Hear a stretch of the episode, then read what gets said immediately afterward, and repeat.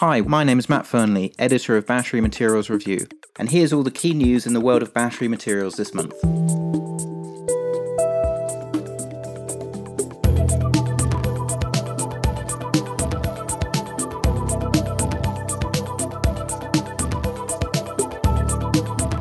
Welcome to September's edition of Recharge by Battery Materials Review. In this month's edition of the podcast, I'm delighted to have got the chance to speak to Matt Harper, who's Chief Commercial Officer of AIM listed Invinity Energy Systems, who gives us some very interesting perspectives on a stationary storage technology which has a lot of potential, but has, up until now, lacked a gigafactory moment. But before we get on to that, here's some of the key features, news, and analysis from September's edition of Battery Materials Review. Our focus article this month is on incentive pricing. For those that don't know, incentive prices are the prices that need to be reached before companies will be incentivized to build new capacity. It's not going to be enough for materials prices to get off the trough. Prices need to rise high enough, not only for companies to cover their operating costs, but also their capital costs, and most importantly, to make a positive return for investors on top of that. This issue of return is a factor that many commentators don't consider enough when they consider incentive pricing. And it's very much in focus this month considering the comments by Paul Graves, CEO of Livent, who warned of what he called the voodoo economics, which is being practiced by many downstream participants in the industry who seem to want to force raw material prices down, but want companies to invest in new capacity at the same time. Our analysis suggests that nickel prices need to rise 10 to 20% from current levels, lithium carbonate prices around 50%, and spodumene concentrate prices 85% before new greenfield capacity additions could be considered. Moving on to the news, and in the raw materials space this month, the EU has added lithium to its list of critical raw materials. Without being facetious, now we just need less hot air and more actual investment in raw material supply. The EU has made large amount of funds available for the battery and car industries, but very little so far for actual raw material supply. Elsewhere, there's been chatter in the market about both China and Japan building strategic reserves of battery raw materials. And maybe this is something that EU needs to consider as well, particularly since it does seem reticent to pull the trigger on actually financing new mines. Chinese battery producer CATL indicated that it has earmarked about 2.8 billion US dollars to invest in the battery value chain. If it wants to buy individual projects, then that's not a hell of a lot. But if it wants to part fund multiple projects, then that seems like a reasonable amount. In the lithium space, most of the lithium CEOs were conservative for their second half outlooks after a weak Q2 reporting season. But at BMR, we're starting to hear of improvements in sentiment, particularly in the lithium hydroxide supply chain. August was the best month for financing activity in battery materials since March 2019, with two big equity raises. Lynas Corp's $425 million raise in the rare earth space and Orocobre's $156 million raise in lithium. Elsewhere in the space, there wasn't too much to talk about, but the fact that these two big raises got away has to be positive for sentiment.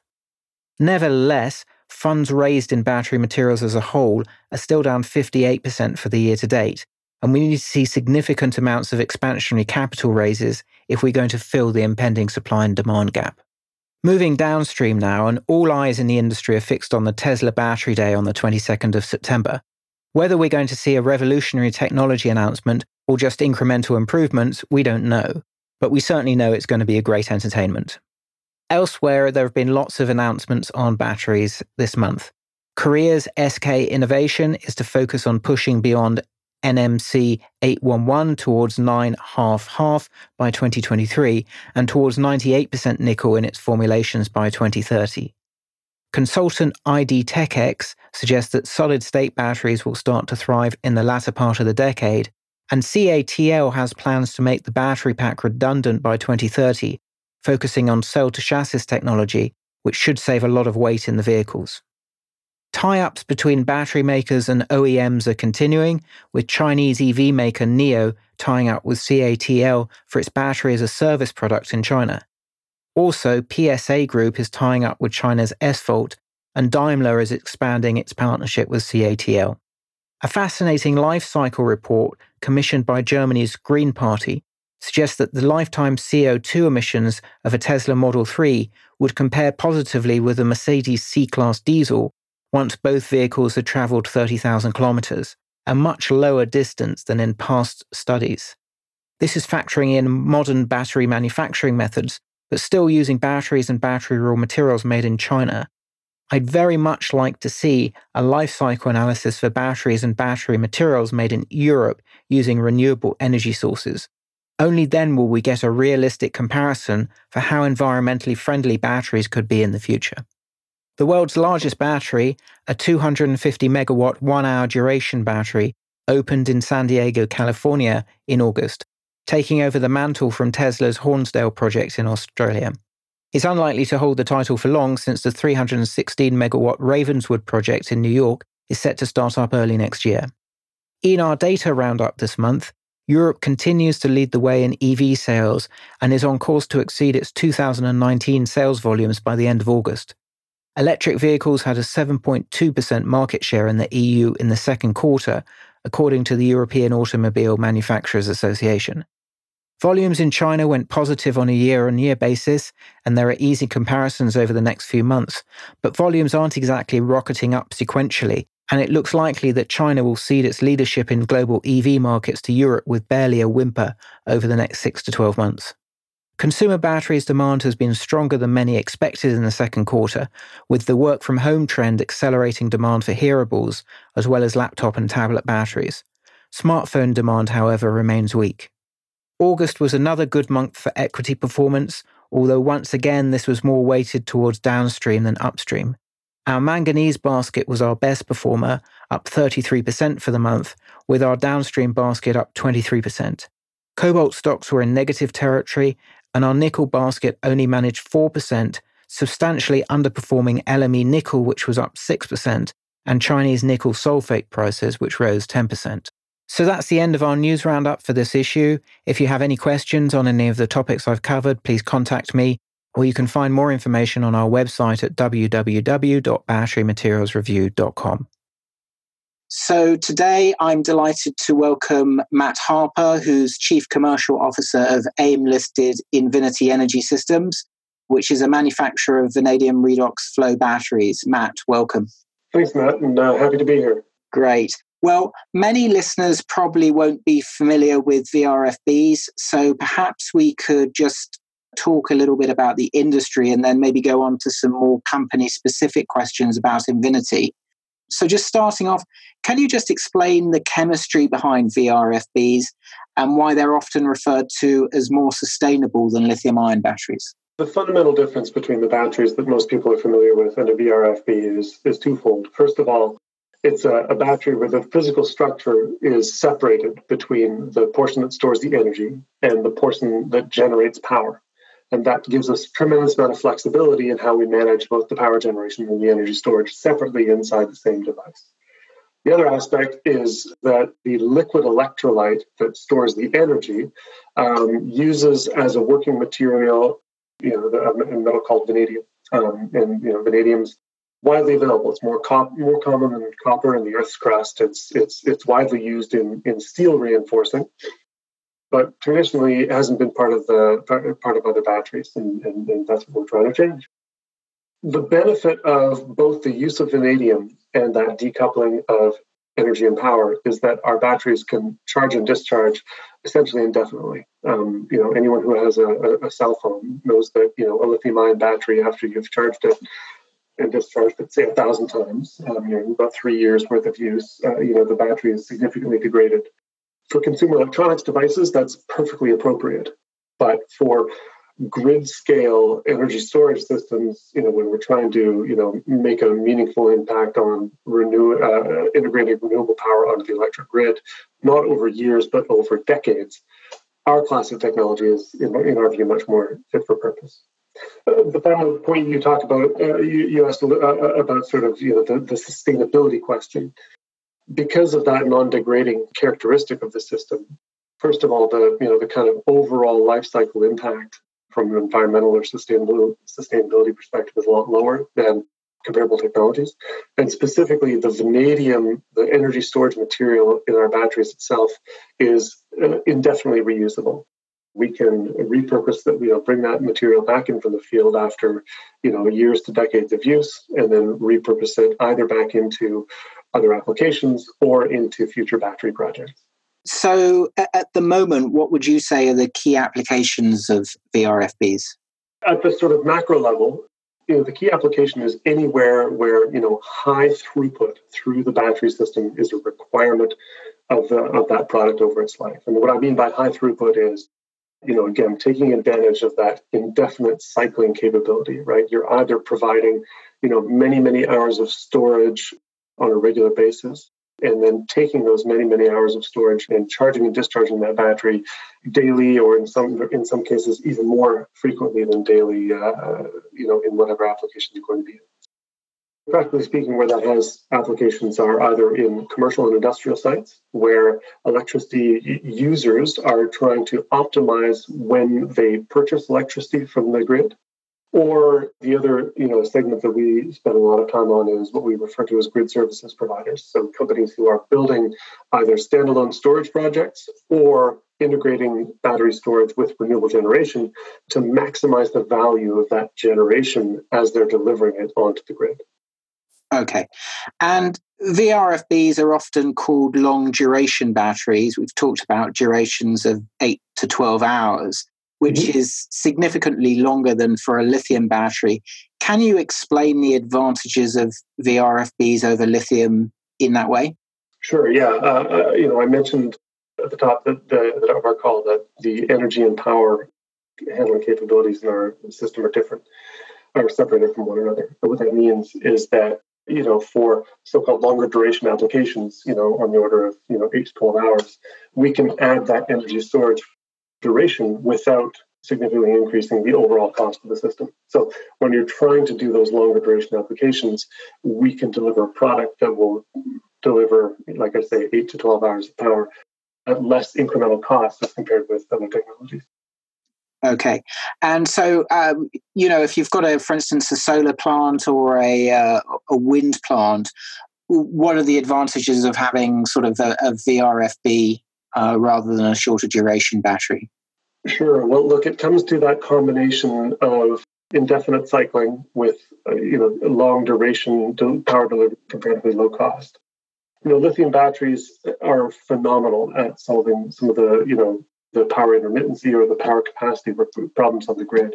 But when you've got a wind power plant or a solar power plant where you're trying to absorb six or eight or 10 hours of very, very good production during the day, uh, using solar as an example, and then deploy that energy to times where there are peak prices in the electricity markets. First of all, you need to be delivering that power over sort of those four to six hour peaks, but also you need to be doing that on a daily basis. You need to be cycling, you know, about 365 times, you know, times a year, and then doing that over the lifetime of the renewable project. So, you know, typically that's going to be a minimum of 20 to 25 years. Those are characteristics that lithium-ion batteries just just can't touch, and, and where we've got a, a huge advantage both in terms of the basic functionality, in terms of the project lifetime, and in terms of the the economics that we're able to deliver. Okay, great. So, I mean, given what we've talked about, how come then that lithium ion is the most common battery tech for stationary storage at the moment?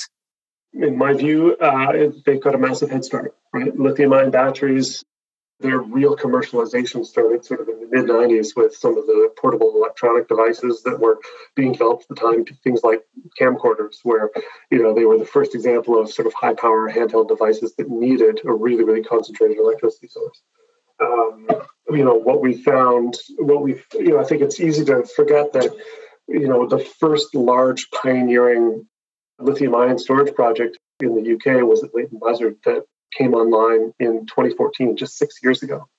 Over the course of that six years we've seen a massive inflection point in the delivery of these lithium based uh, systems all around the world. And you know we think that we're you know we're on the same we're on the same development curve the pioneering project that we're working on right now that will, you know, in some ways be our Leighton Buzzard is the project that we're doing with uh, Pivot Power at the Energy Super Hub Oxford. This is a, a, five megawatt hour battery that is actually a, a you know, in part of a hybrid array with a, um, with a lithium ion battery beside it. You know, our flow battery is going to be doing the, the high cycling portion of that project. And the lithium ion cells are going to be standing by to provide the deeper and, and, and, and less frequently needed capabilities, which is, in our view, a perfect way of uh, hybridizing the two technologies together. So I think we're, we're coming up that same curve. We've got pioneering projects that we're in the middle of building right now, um, and I think you know over the next two or three years we'll prove that we're on that same uh, that same inflection point in terms of uh, in terms of delivering a, a huge number of these projects onto the grid. Okay, and and there are a few uh, large scale lithium ion batteries that have been operating around the world. Could you just talk a little bit about them and, and just give a little bit more detail? Sure. So, um, I mean, there's been over, so the, the vanadium flow technology was first deployed really in the late 1990s, early 2000s. Since that time, there's been over 100 megawatt hours of, of that technology deployed, primarily in, in, in Asia, but increasingly in, in the US and in Europe as well. As the storage industry is maturing, people are starting to recognize both the ability for energy storage to be a, you know, a bankable, dependable revenue generation source but they're also starting to realize uh, the you know the limitations that are part and parcel of using lithium technologies, and that's starting to drive more and more of the existing product developers in our direction. So I understand there's one of these in in Japan, and there's a, another large scale project in China.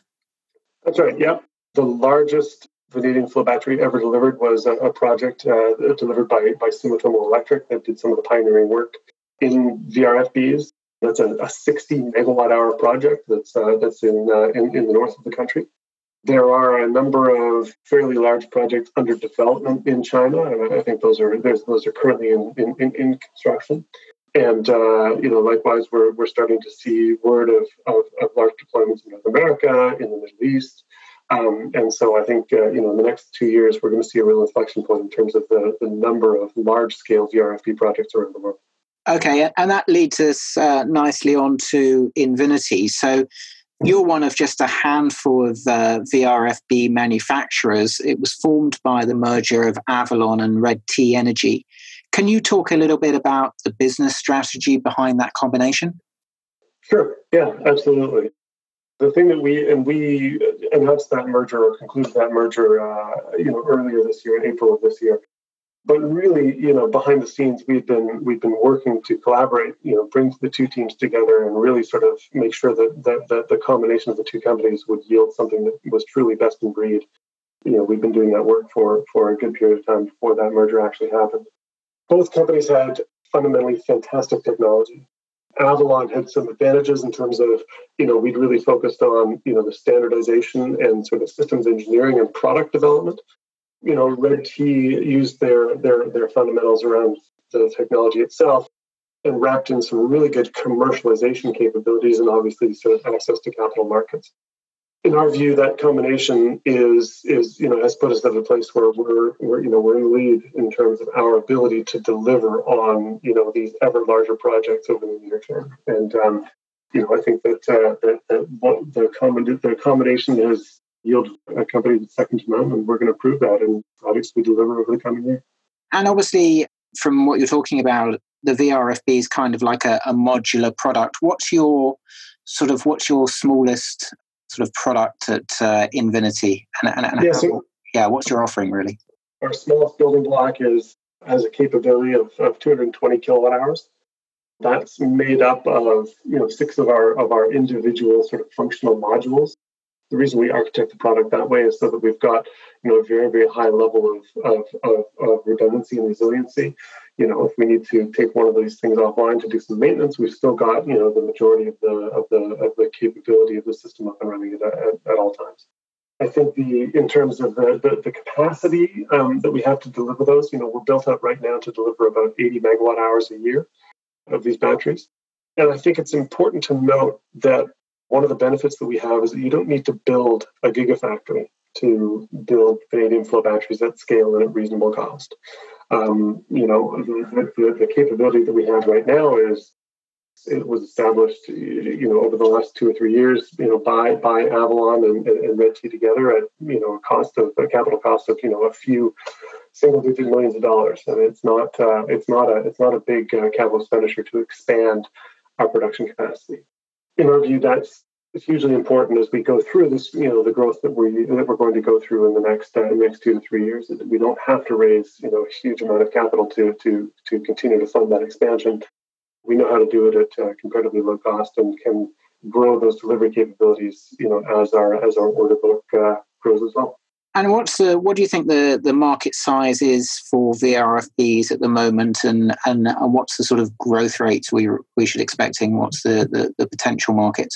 Yeah, like I think it's a little bit hard to put to put a number on sort of the exact growth rate or the exact market size. I think because we're we're opening up an adjacent opportunity. You know, we're not just cannibalizing lithium mar- lithium's market or, or or what have you we really are delivering something that allows us to address possibilities and, and, and markets and, and projects that you know where, where lithium just uh, just wouldn't work out. So there's sort of an adjacency there. Look, our, our, our medium term goal is 10% of the global storage market. And, you know, I mean, that seems like a small number, but it really is a massive number. This is a, a market that's growing incredibly quickly. And, uh, you know, that's, uh, that's, that's where we think, uh, you know, given the capabilities we know we can deliver, where we, where we think we can get to. And then, sort of in line with a lot of battery producers out there, you've been lowering your costs quite significantly since 2016. Do you think you can continue to lower costs? Uh, and if so, sort of what are the drivers of that? And, and I guess one of the key components of costs is the vanadium raw material. And the volatility of, of the, those raw material prices, how, how do you expect to sort of control those going forward? You're absolutely right. I mean, um, you know, since 2016, we've reduced our, our, our sort of top line product cost, you know, by about 70%, which has been a, a huge benefit to you know the, the, our ability to deliver these uh, these projects profitably. Our position on cost reduction is that we kind of focus on three key areas. We focus on you know being able to use lower cost materials, and part of that is you know higher volumes, but part of that is is you know R and D to to get the the fundamental cost of those materials down. We also want to you know make better use of the materials we have. You can imagine that you know if we're able to squeeze more kilowatt hours out of a kilogram of vanadium you know obviously that's beneficial to the the overall cost of the system and then finally sort of you know this is uh, you know starting starting on work that we did really at avalon and continuing now to uh, into invinity our goal is to you know eliminate a lot of the ancillary components and simplify the system that sits around the fundamental battery itself uh, just as an example you know we've gone to an all air cooled system, which is a lot simpler than some of the, you know, the refrigerant based or air conditioning based cooling that you see in a typical lithium ion battery. You're absolutely right, though, that all of that ties together with you know the cost of the underlying material, the vanadium that is the core of the of the electricity storage. Vanadium prices, you know, have there there is volatility in the market. Like I mentioned earlier, a lot of that material goes into steel manufacturing. And so when there's a boom in the steel industry, we typically see disruptions in the uh, in, in the price of vanadium itself. One of our answers to that is to be able to rent the vanadium into a project rather than selling it as, a, as, as part of the, the upfront capital cost. What that allows us to do, from our perspective, is it allows us to rent that material in at essentially the long-term capital cost of that material or the long-term market cost of that material, which is which is very compelling from a business that that, that cost is very compelling from our perspective. But from the vanadium producer's perspective, that's also critical because it gives them a more stable offtake at a more stable price. So, um, you know, it's, it's kind of benefit to, it benefits both the supply and demand side of that uh, of that vanadium equation. And I know in lithium ion, raw material costs can be like what, 60 to 70% of the cost of the battery. Is that the sort of similar in, in vanadium? And, and I mean, if it is, then this leasing mechanism could potentially significantly lower the capital cost of a VRFB. The capital cost is not driven to the same extent by the vanadium in our battery. Um, you know, I would say we're, we're, we're sort of, you know, half of that range in terms of the cost impact, you know, the cost of the vanadium inside uh, one of our batteries at, at, current market prices. With that said, it's it's uh, you know that that sixty percent that you talked about with lithium is split up amongst a number of different components. It's cobalt, it's nickel, it's you know it's, it's the lithium itself, depending on what what specific lithium ion technology you're looking at and and and so so the vanadium in our case is just a single element so it is something that we're very very focused on and uh, you know something that we are going to continue to optimize with our partners uh, in the vanadium supply space. And could you talk a little bit about your sales pipeline and, and what sort of order backlog you've got, particularly which countries are your key markets? To talk first of all about sort of the, the sales pipeline, I mean, uh, you know, what we've what we've announced publicly is that we only, you know, we only talk about deals that have closed, and we've uh, over the over the past uh, since uh, beginning of the year, we've announced, you know, about seven megawatt hours or or, or 200 of our modules that, that we've that we've sold so far in terms of our, of our pipeline, you know, we projected about another five megawatt hours um, to close before the end of this year. And, you know, I can, what I'll say is that we'll, you know, we're, we're on track to do that. You know, we, we, we are feeling confident that those opportunities will convert into contracts within that time frame. In terms of the, the countries that are key markets, you know, uh, obviously just by virtue of uh, our, our geographic position, you know, the UK and North America are where we are focusing the majority of our business development opportunities right now. Historically, Avalon had had a fair amount of activity in Asia as well. Um, you know, that's something that we're that we're continuing to develop, especially through some sort of third uh, third party partnerships that we're uh, developing on, on that side of the water. And uh, obviously, there are other countries, uh, you know, for example, Australia, where you know renewable energy is becoming a, a, much larger part of their overall generation mix, while at the same time, you know, putting a lot of stress on uh, you know both, both the electricity markets and the electricity grid infrastructure that supports that uh, that renewable energy generation. So some of those countries as well, you know, we're going to be entering into opportunistically as uh, as the uh, as the possibilities arise. And what's your most uh, recently reported uh, cash position, and do you have access to any um, credit yeah, I mean, we, we reported our financials, uh, you know, at, uh, at year end uh, earlier. Sorry, um, earlier as uh, in, in in August. We did close a significant fundraise at our merger back in April, and and um, you know those funds are, are sufficient for our ongoing operation. Okay, we're hearing a lot about the availability of European green finance in the markets at the moment. Uh, are you seeing easier access to capital than you did in the past? We're starting to hear about easier access to capital. You know, we've heard the same sort of thing. There are uh, this, the green finance scheme and similar schemes that uh, you know are, are, are, starting to show up on our radar screen. Our view is that you know so far they, have been a little bit slow to roll out. Um, certainly, the COVID situation has not helped uh, you know accelerate those funding mechanisms into the market you know, however, we're you know we're watching you know those opportunities with interest, and I think that uh, you know, there will be opportunities for us to take advantage of in the near term. I, I just uh, quickly, obviously, uh, uh, different companies in different sectors are impacted in different ways by the pandemic. One of the things that's been very noticeable in Europe is that in Northern Europe and in the UK, electricity prices have gone negative due to weak demand and uh, a lot of production from renewables. Are you seeing more interest now in, in storage than perhaps you were six or 12 months ago? Absolutely. And, and, and look, we're seeing the same thing in North America, you know, especially jurisdictions like California that already have a lot of uh, renewable generation.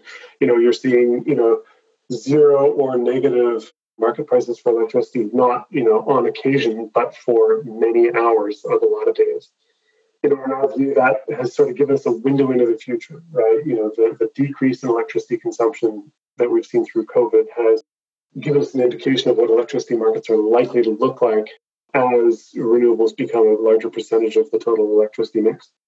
And, you know, especially where you've got those low or, or, or negative electricity prices, you know, the ability of batteries to come in, absorb that excess, and then redeploy it at other times of the day when uh, electricity is incredibly expensive not only is a huge opportunity for us, but it's a huge opportunity to optimize the economic performance of the overall grid system.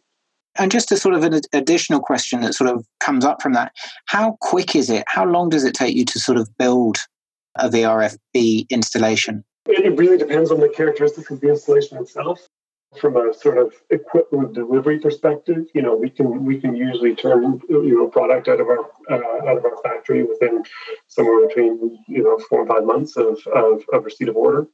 Typically, though, what we find is that the you know it's the uh, it's not the equipment supply side that is the limitation on some of these projects. It's you know the the interconnection agreements with the local utilities. It's the contracts with you know whoever is your conduit into the local market and uh, and sort of the uh, you know the, the the engineering and, and and safety work that has to go around you know large scale renewable projects like this. Those things can take you know easily six to nine months in and of themselves. So um, We typically come in um, at the back end of those and deliver the product at the same time as those final engineering and construction aspects are in place. Okay, great. And for you, I mean, obviously, you speak to a lot of investors, you speak to a lot of people in the market.